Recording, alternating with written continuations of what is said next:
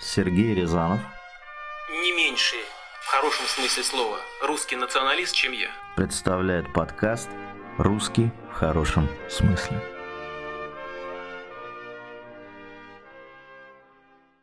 Споры о том, что же все-таки произошло в Казахстане, напоминают войну конспирологий.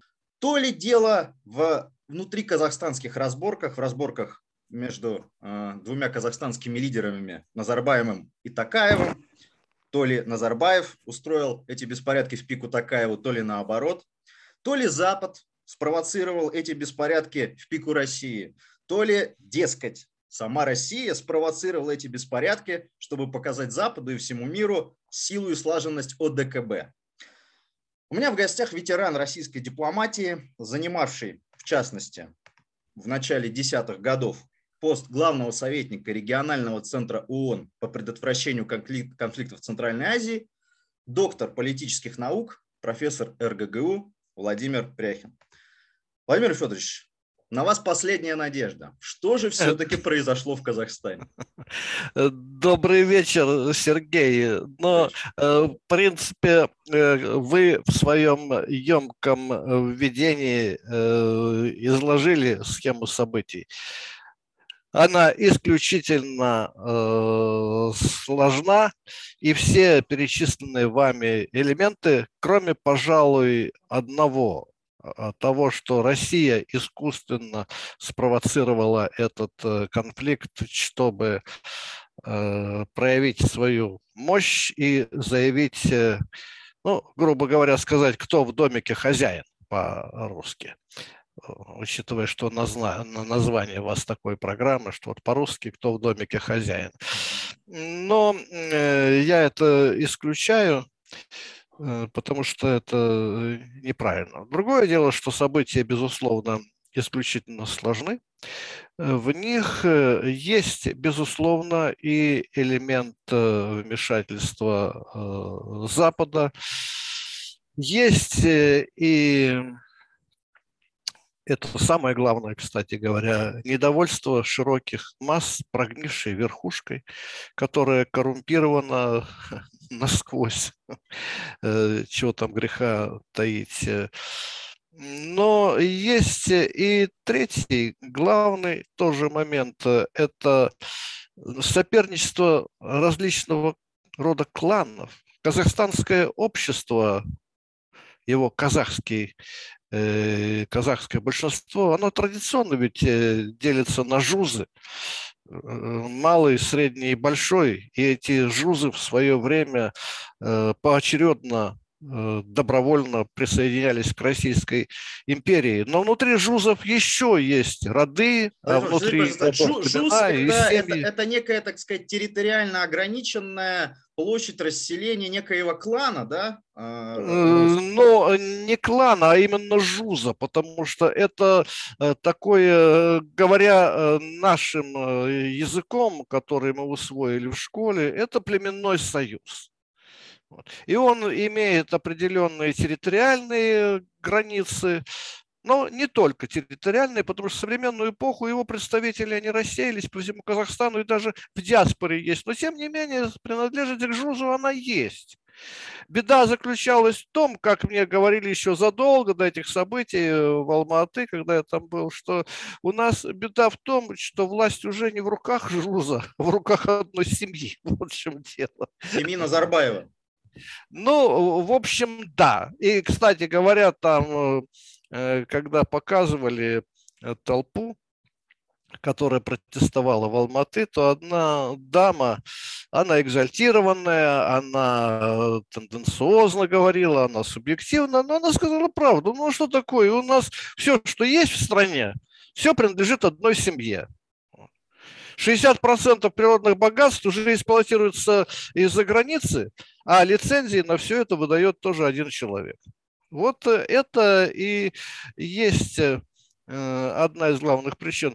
Но э, еще есть четвертый фактор, потому что все, что э, я перечислил выше, и вы тоже, это все можно в значительной степени отнести и к, к другим многим, по крайней мере, странам постсоветского пространства. Я не буду уточнять, каким это достаточно щепетильный вопрос, но есть казахстанская специфика и специфика э, Киргизии тоже. Это так называемые профессиональные революционеры. То есть э, вот как э, в Бишкеке в свое время на моих глазах это происходило при организации такого рода публичных, демократических, свободных волеизлияний, стоит э, женщина или мужчина, который говорит, вот ты будешь стоять, получишь 50 сомов, ты будешь держать э, флажок, э, будешь 100 сомов получать, ты будешь держать транспарант, ты будешь получать 200 сомов, а ты будешь выкрикивать лозунги, долой того-то, того-то, тебе будет 500 сомов. И вот эти вот профессиональные революционеры, в кавычках так называемые, они и э, делали революции, цветные революции и, соответственно, образом придавали цвет этим революциям. Это местная специфика, которой, к которой в данном случае добавились и целенаправленные э, вооруженные люди, которых называют боевиками, террористами. Возможно, что среди них есть и боевики, и террористы, и которые уже получали не сомы, а доллары и евро, и не 10-50, а значительно больше.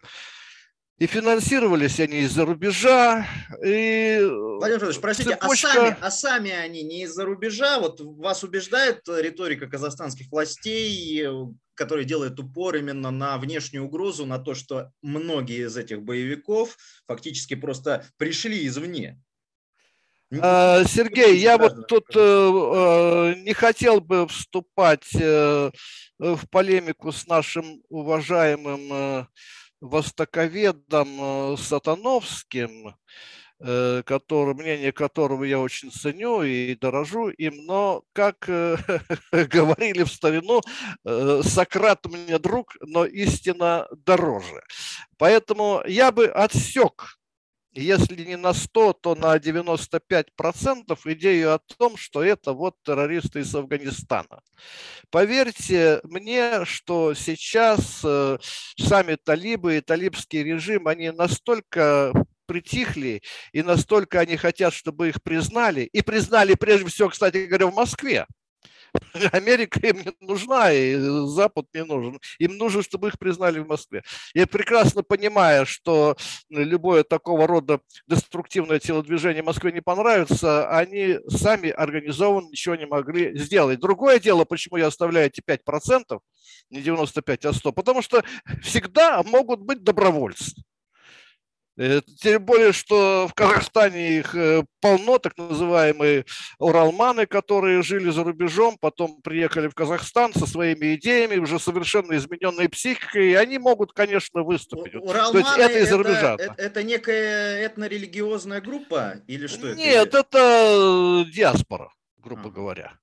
Вот. Они, они, кстати говоря, уже э, организовывали такого рода беспорядки, которые периодически повторяются в Казахстане. Ведь э, то, что произошло сейчас, было задавлено в январе 2021 года. То есть ровно год назад после выборов, когда уже все это, тучи уже сгустились, и уже все можно было делать по свежим следам э, ухода Елбасы э, Назарбаева э, в отставку с ведущего поста политического в стране. Но тогда не получилось, тогда не подготовились. И вот тут да, вот тут-то на передний план, вернее, не на передний как раз, а на ну, если говорить театральным языком, вот есть сцена, есть кулисы, а между кулисами и сценой есть еще некое пространство, э, на котором активен э, господин Эфенди э, Махмуд Аблязов. Вот э, а он, его кто? денежки.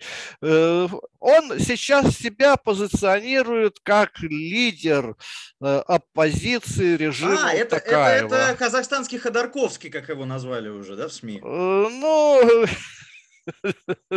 Я думаю, что Ходорковский не был бы рад такому сравнению, потому что все-таки Ходорковский, ну, э, хотя я не симпатизирую этому человеку, потому что именно он снял мемориальную э, доску в честь Зои Космедевьянской, Э, с райкома комсомола тогда, когда в этом здании поместил э, свой офис в Москве. Но это уже детали, э, хотя и очень важно. Я ему не симпатизирую, но тем не менее Ходорковский интеллигентный человек.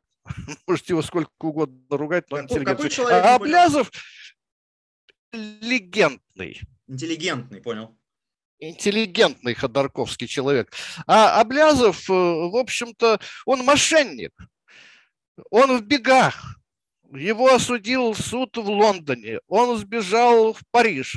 Париж согласился с тем, что запросу российской стороны за кражу 6 с лишним миллиардов долларов его нужно вернуть, э, э, экстрадировать в Россию. Вот. Но потом вдруг решили, что есть политические мотивы, у Москвы требовать его экстрадиции, поэтому мы его не выдадим. Поэтому он благополучно живет э, в Париже с награбленными шестью с половиной миллиардами. И, конечно, из этих миллиардов там дать 100 долларов для поддержки какого-то участника цветной революции.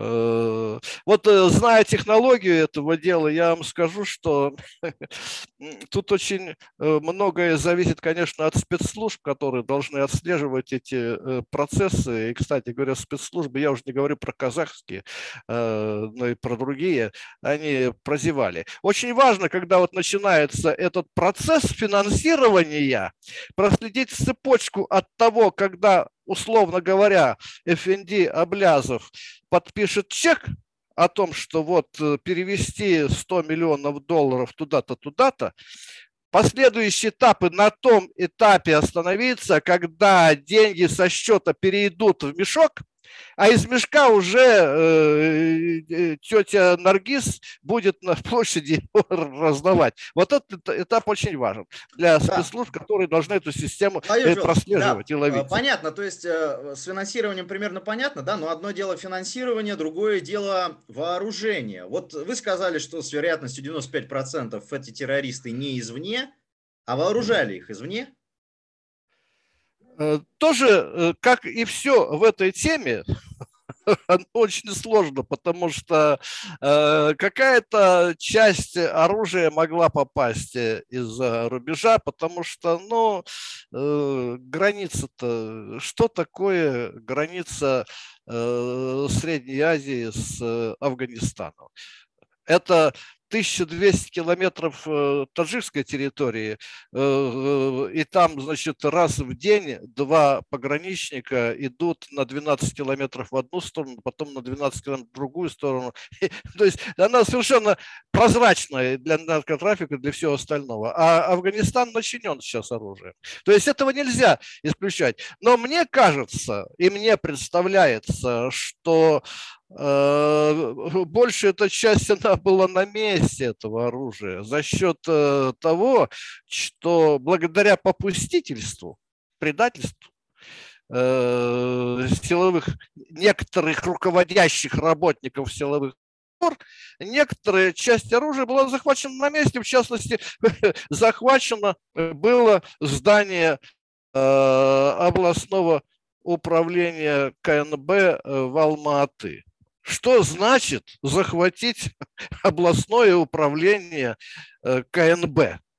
Это же, которое всегда охраняется, всегда там э, соответствующие службы работают, отслеживают. Вот взяли, не случайно же заместителя председателя КНБ сейчас привлекли к ответственности по статье за измену Родине. Естественно, что там было оружие, и там были не только э, автоматы и пистолеты, штатабельное и личное оружие сотрудников э, госбезопасности, там были гранатометы. Вот. То есть это был очень солидный арсенал, который, в общем-то, попал э, в руки этих инсургентов, так скажем, вежливо, по Владимир сути дела, есть, да, то есть участников беспорядков. получается что? Что, значит, вот эти беспорядки, как вы сказали, были инспирированы в пику э, Назарбаеву и его, так сказать, семье. А, Значит, э, в качестве, так сказать, оппонента Назарбаева вы упомянули вот этого вот казахстанского диссидента-олигарха Да, а, Облязова. Такаев в этой конфигурации какую занимает э, позицию? Э, Тут э, давайте немножко по-другому посмотрим на э, сцену. Э, Тогда, может быть, будет яснее, э, в том числе и для нас самих, что произошло. Э, Мгм. Дело в том, что э, э, кукловоды, так скажем, они э, выступали не столько против э, Назарбаева, не столько против Такаева. Они использовали эти личности в качестве красных тряпок для того, чтобы можно было крикнуть толпе «Долой Назарбаева! Долой Такаева!» Э, Но главное это было не в этом, а в том, что они э, хотели взять власть сами себе. А от кого ее отобрать? От э, Елбасы Назарбаева или от президента э, Такаева? Им абсолютно все равно. И тот, и другое должны были уйти. Вот и все. А главное было самим захватить власть. И поэтому, как только там что-то забрежило в этом плане, ведь были сутки двое тогда, когда власть действительно валялась на мостовой, когда они захватили Акимат в Алма-Аты, да уже и в Астане, в общем-то, в Нур-Султане, э, в общем-то, власть заколебалась. Уже и самолет э, авиаотряда «Россия» приземлился в э, столице, и все подумали, что уже побегут все, и Назарбаев вот такая.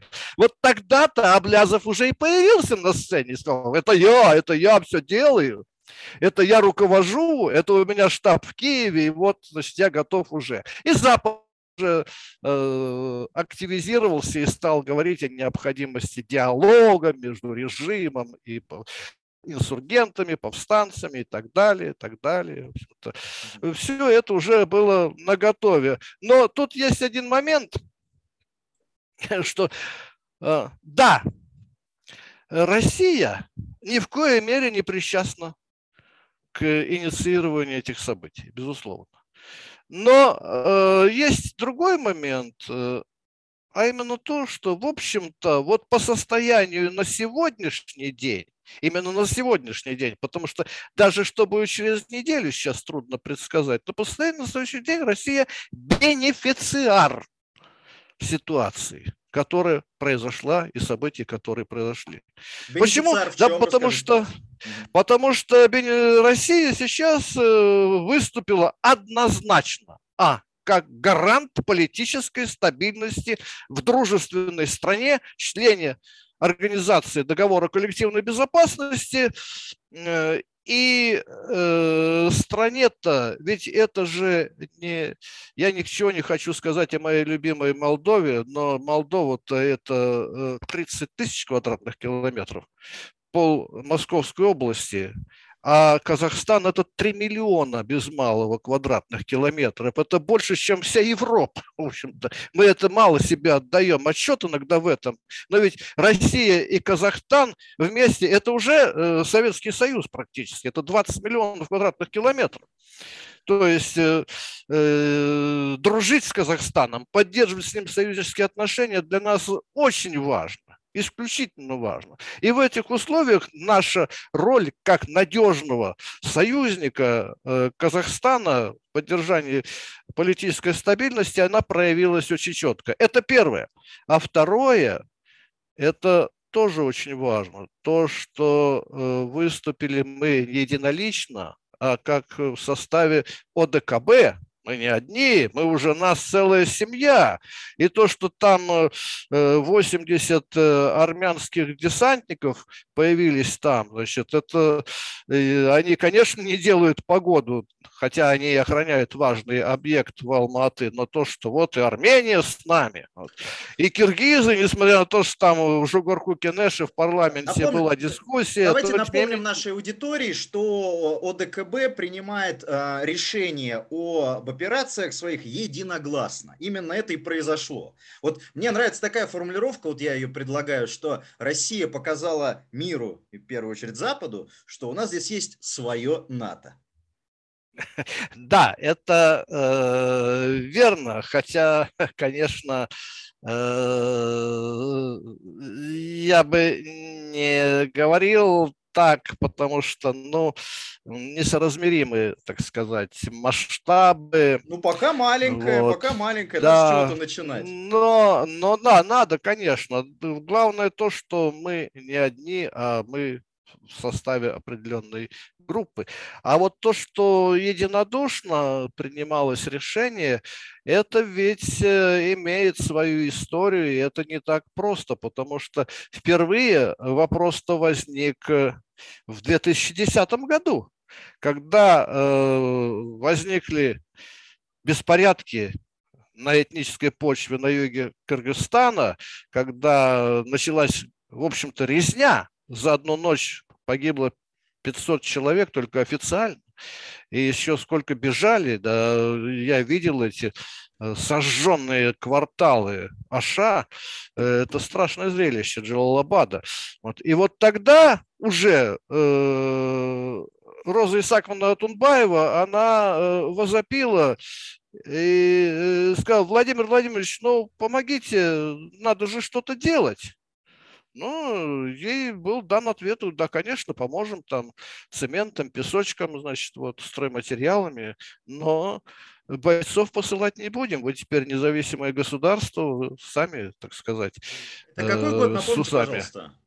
Это было 11 июня 2010 года. А, так это же, по-моему, как раз тогда Медведев сказал, что ОДКБ должно вводить войска в случае внешней угрозы для государства. А если какие-то у вас внутренние проблемы, разбирайтесь сами. По-моему, такая была, да, риторика, что нет внешней угрозы? Возможно, но Медведев тогда уже не был э, президентом. Э, угрозы тогда внешней э, не было. Но, видите ли, это очень сложный вопрос, вернее, простой вопрос, что внешняя угроза существует, потому что существует э, исламистский теократический режим в Афганистане который всегда будет неким э, примером жупелом для наиболее отсталых э, народных масс Средней Азии.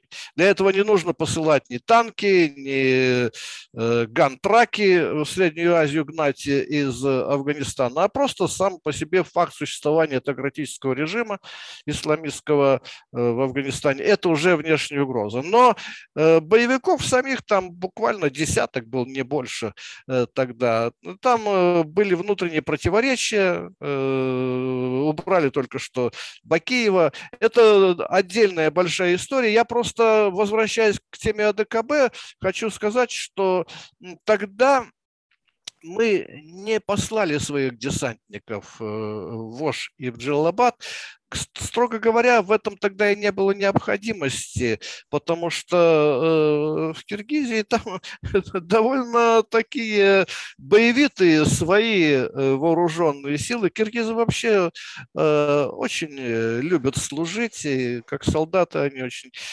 хороши. Они довольно быстро сами справились, навели порядок, но вопрос возник о том, что а как быть в этом случае. И вот тогда уже осенью того же 2010 года в Ереване собрались э, главы государств, членов УДКБ, и стали судить, рядить. И тогда э, было принято решение о том, что вот организовать коллективные силы оперативного реагирования КСОР, базу КСОР создать э, в городе Канте на севере Киргизии. И там действительно есть боевая авиагруппа, сейчас и десантники. Вот. И помогать э, в случае возникновения э, беспорядков такого типа государству по его просьбе и при наличии консенсуса всех глав государств. Это было очень непростое решение, Сергей, потому что из-за этого решения ОДКБ потеряла одного очень важного члена. Азербайджан? Нет, Узбекистан. Потому что э, Ислам Абдуганиевич Каримов э, сказал, что э, нет, мы воздержимся от принятия такого решения. Вот. Ну, пусть воздерживаются.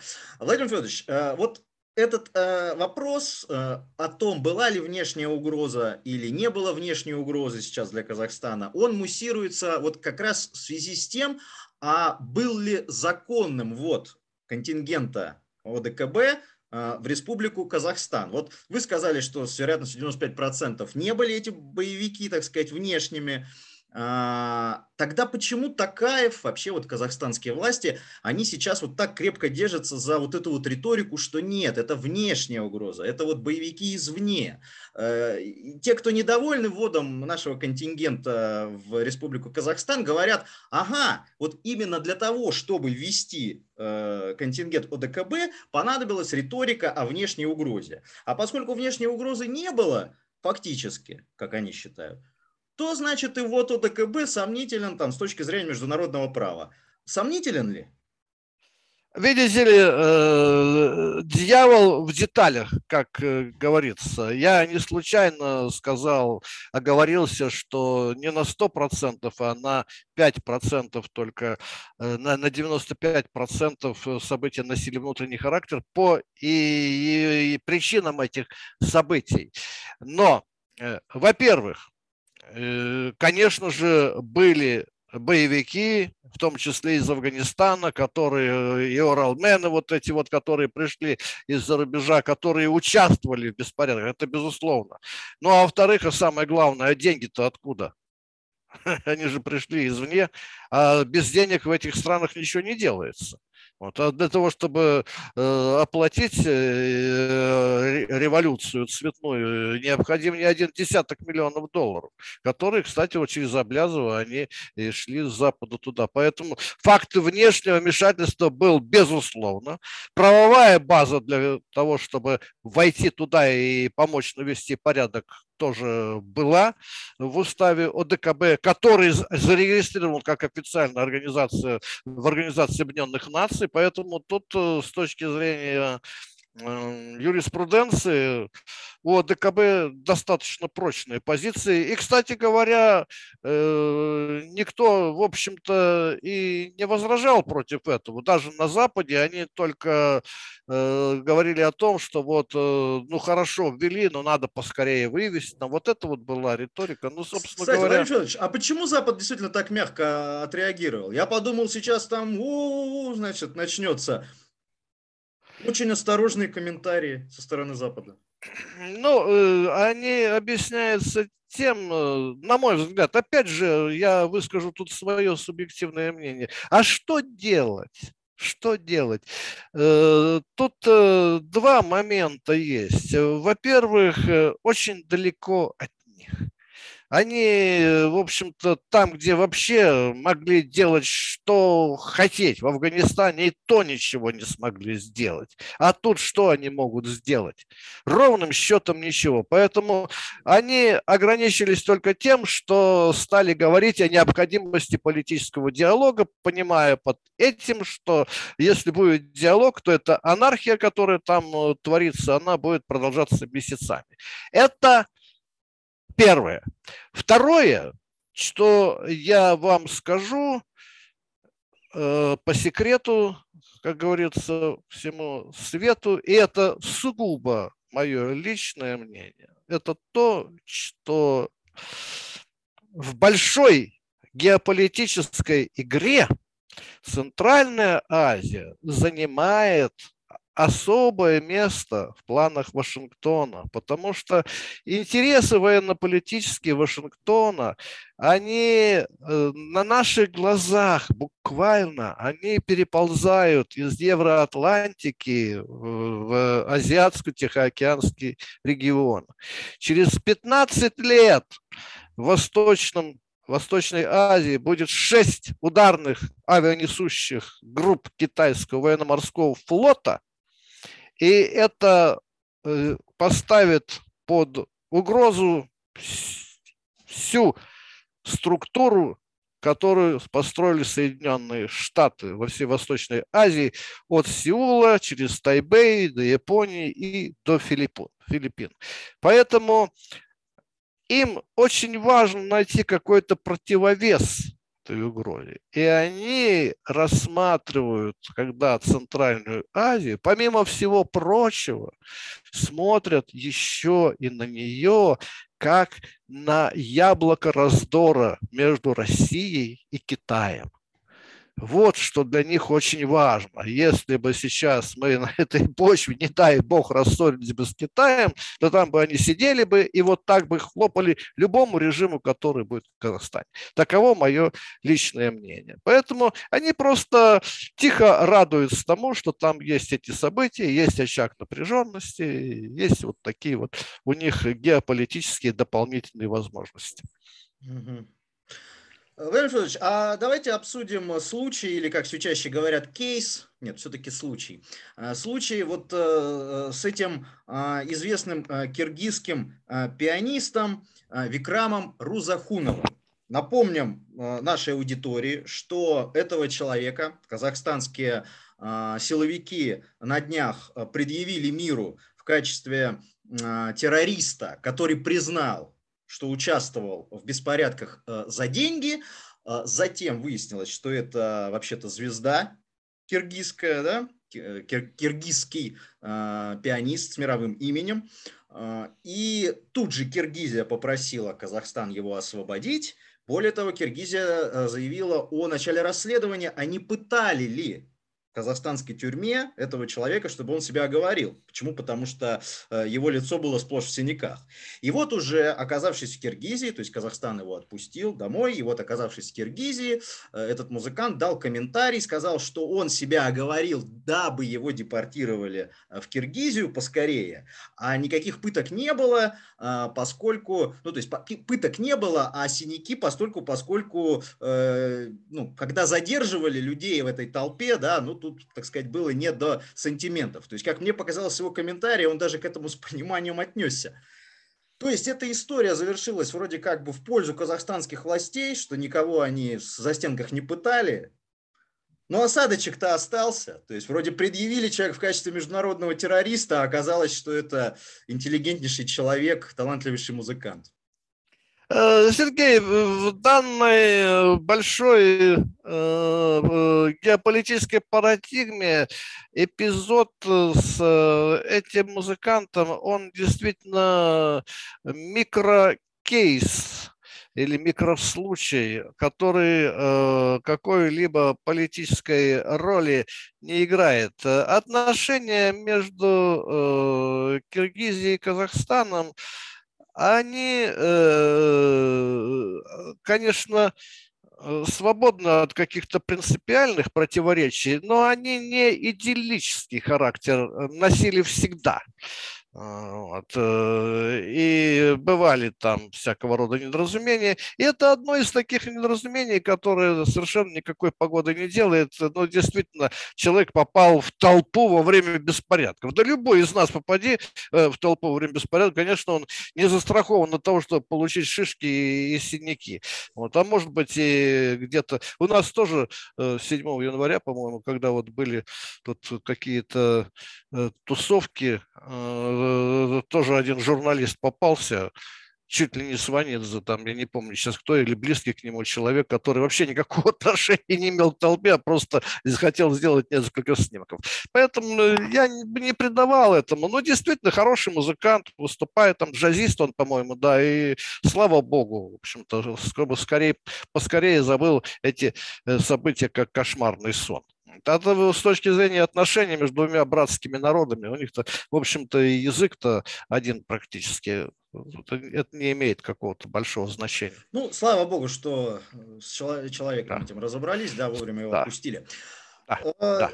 Вот какой аспект еще хотел бы с вами обсудить. Значит, наши патриотически настроенные российские авторы, публицисты, журналисты, значит, вот когда сообщили о начале ввода э, нашего контингента в Республику Казахстан, начали мечтать вслух о том, что сейчас, значит, Такаев попросит э, наш контингент остаться в Казахстане навсегда, что начнут открываться там наши военные базы, что русский язык, значит, станет а, вторым государственным языком.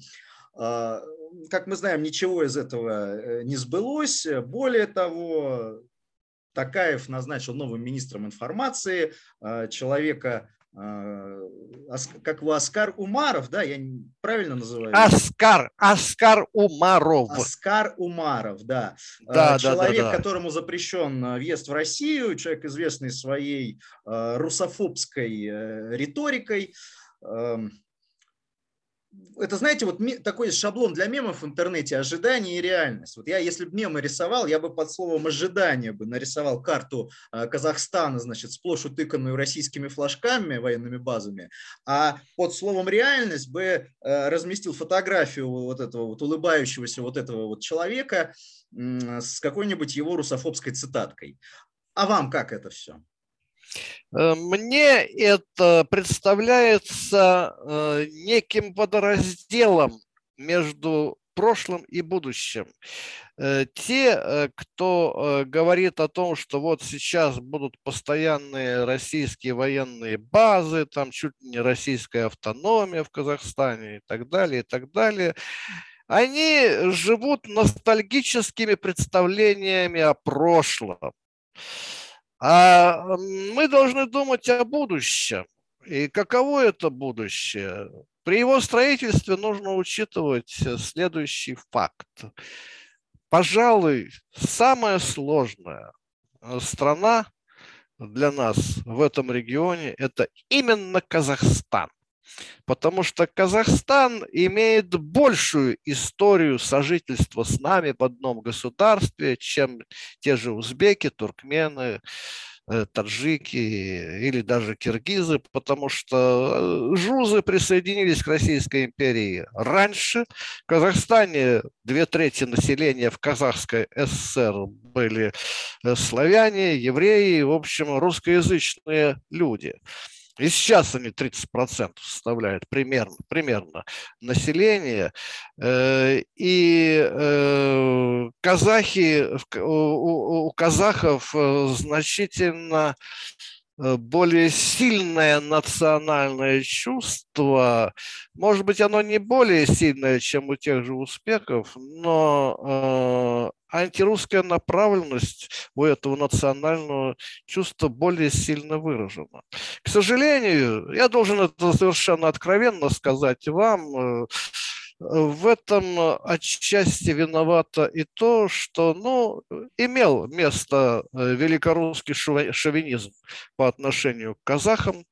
Я сам являлся свидетелем таких сцен в свое время, когда ездил в Казахстан. Ну, э, просто люди сами Советское по себе время. иногда да, не замечают того, что они проявляют какое-то пренебрежение э, национальной культуры, национальным языком коренного населения такое рода проявления были, они наложили свой отпечаток. Э, и к этому возврата не будет э, никогда. Казахстан э, – независимое государство. Мы должны исходить из того, что мы должны построить принципиально новые отношения двух независимых, равноправных, союзнических и братских государств между собой.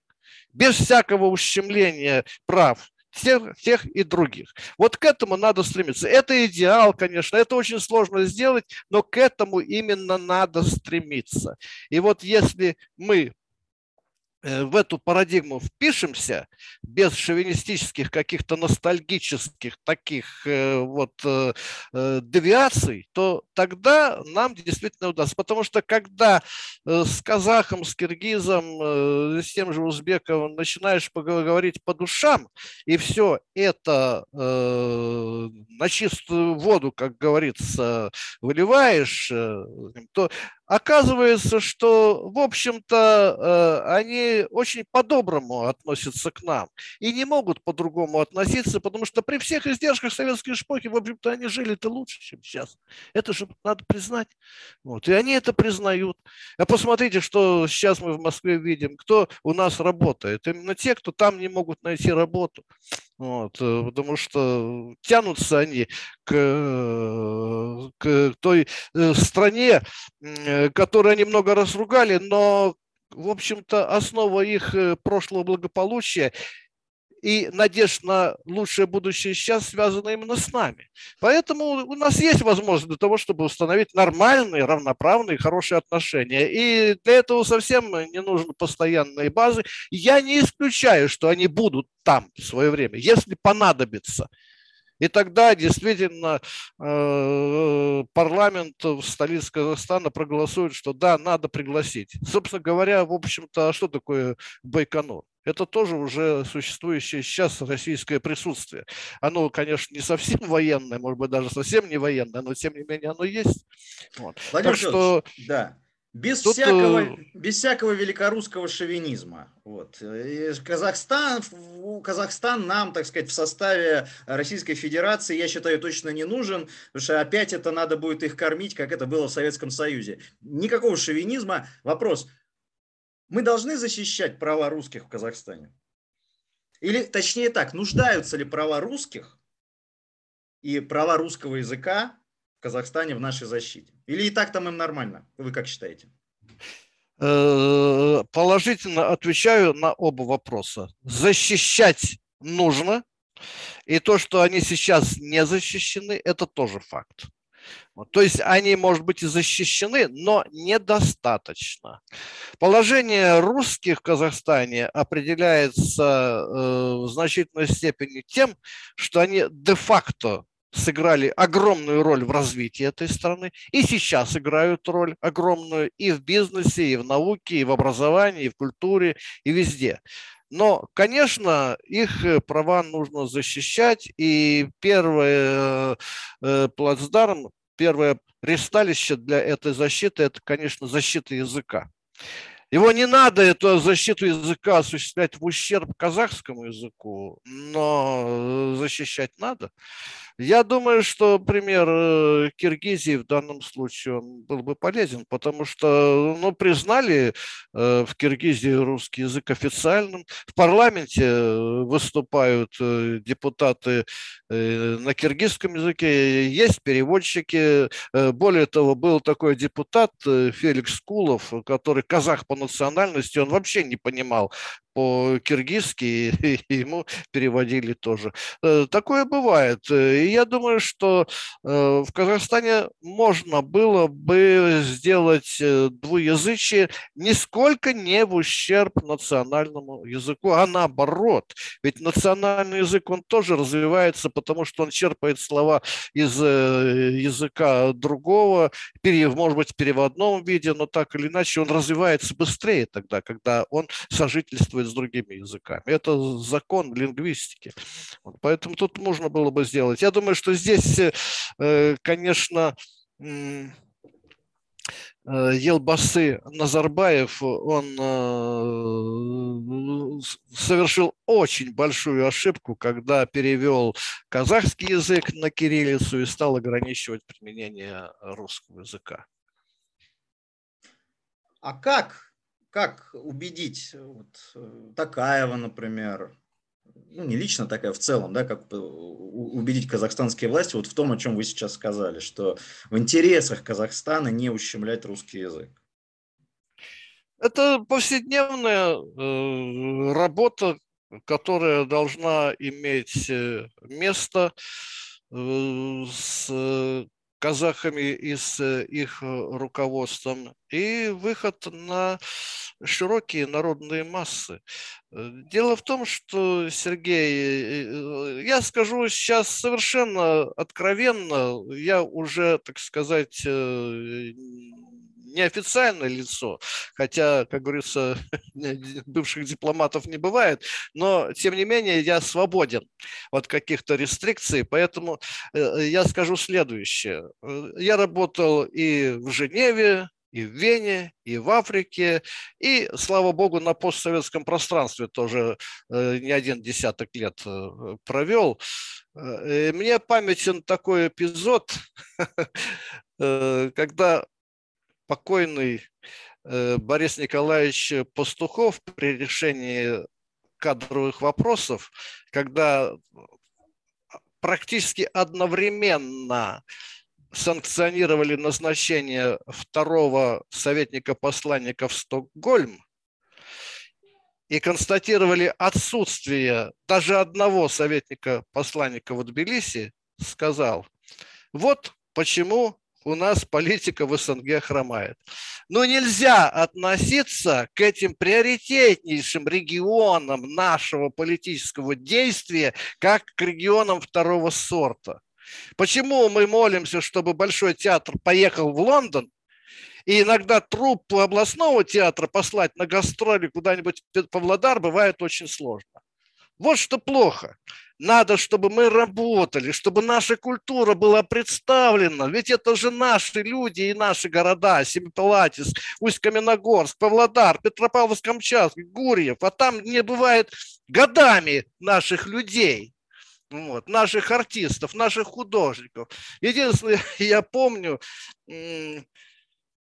царство ему небесное, Евгений Александрович Евтушенко, уже будучи не молодым, уже ему было за 70 далеко, и то приехал в Ереван и дал прекраснейшее выступление, когда все армяне сидели и хлопали, э, зачарованные его воспоминаниями в прошлом. Все. Вот это нужно делать, а, к сожалению, этого же нет в том степени, в какой это было бы необходимо. И убеждать-то нужно не Такаева, не руководство, а именно вот тех людей, которые повседневно нуждаются в этом, которые и представляют казахский народ. Я уточню, что мы с, с вами говорим о русскоязычных казахах, а их вообще-то очень много, и проблема русского языка – это проблема не только и даже не столько русских в Казахстане, а это проблема русскоговорящих в Казахстане. И, насколько я знаю, э, на казахском общается половина населения. Да, как на родном... Быту, на, быту да, используют как, именно русский да, язык. Да, да, да, да, да. Да. да. Но тут э, я еще вот э, отвечая еще на ваш вопрос, э, хочу сказать, что ну, мы даже собственные традиции не используем в полной мере для укрепления дружественных связей. Вот была годовщина битвы под Москвой. Ну, кто вспомнил хвала тому, кто вспомнил, может быть, я просто не заметил, о том, что среди 28 э, панфиловцев вся эта дивизия формировалась на территории Казахстана, и что там было много казахов. Никто же, в общем-то, не вспомнил. Это же такой факт э, нашего, э, нашей общей истории. Более того, я был на одной церемонии в музее обороны Москвы, вот на Поклонной горе, посвященной Э, как раз этому событию, 28 панфиловцам, так э, выяснилось, что ведь вообще сам факт того, что были эти панфиловцы, отрицается сейчас. Вот некоторыми э, историками там и другими, что, а, это все легенда, а может быть и легенда, я сейчас не говорю, хотя, но даже и легенды нужны для укрепления э, дружбы. Легенды, вся история построена на легендах, если разобраться, но дело-то в том, что это полезная для нас легенда, это то, что цементирует наши отношения. Почему бы это не пользоваться этим? То есть тут э, э, не только, как говорится, противник работает, но самый большой наш противник – это наша собственная глупость. Я скажу вам такую крамольную э, вещь, что э, Ленин э, в свое время сказал, ничто нас не погубит, за нас абсолютно большинство рабочих и крестьян. Погубить нас могут только наши собственные ошибки. Вот это то, что мы имеем, собственно говоря, и сейчас в этой братской стране. Ну это именно слова такого истинного дипломата. Поменьше махать кулаками, побольше заниматься просвещением. Меньше крови, больше поту. Так это говорят э, не дипломаты, а военные. Так что... Владимир Федорович, большое спасибо вам за ваше мнение, за ваши комментарии. Сергей, я всегда рад и позвольте пожелать вам успехов в вашей благородной деятельности по продвижению э, интересов нашей страны в нашем собственном социуме.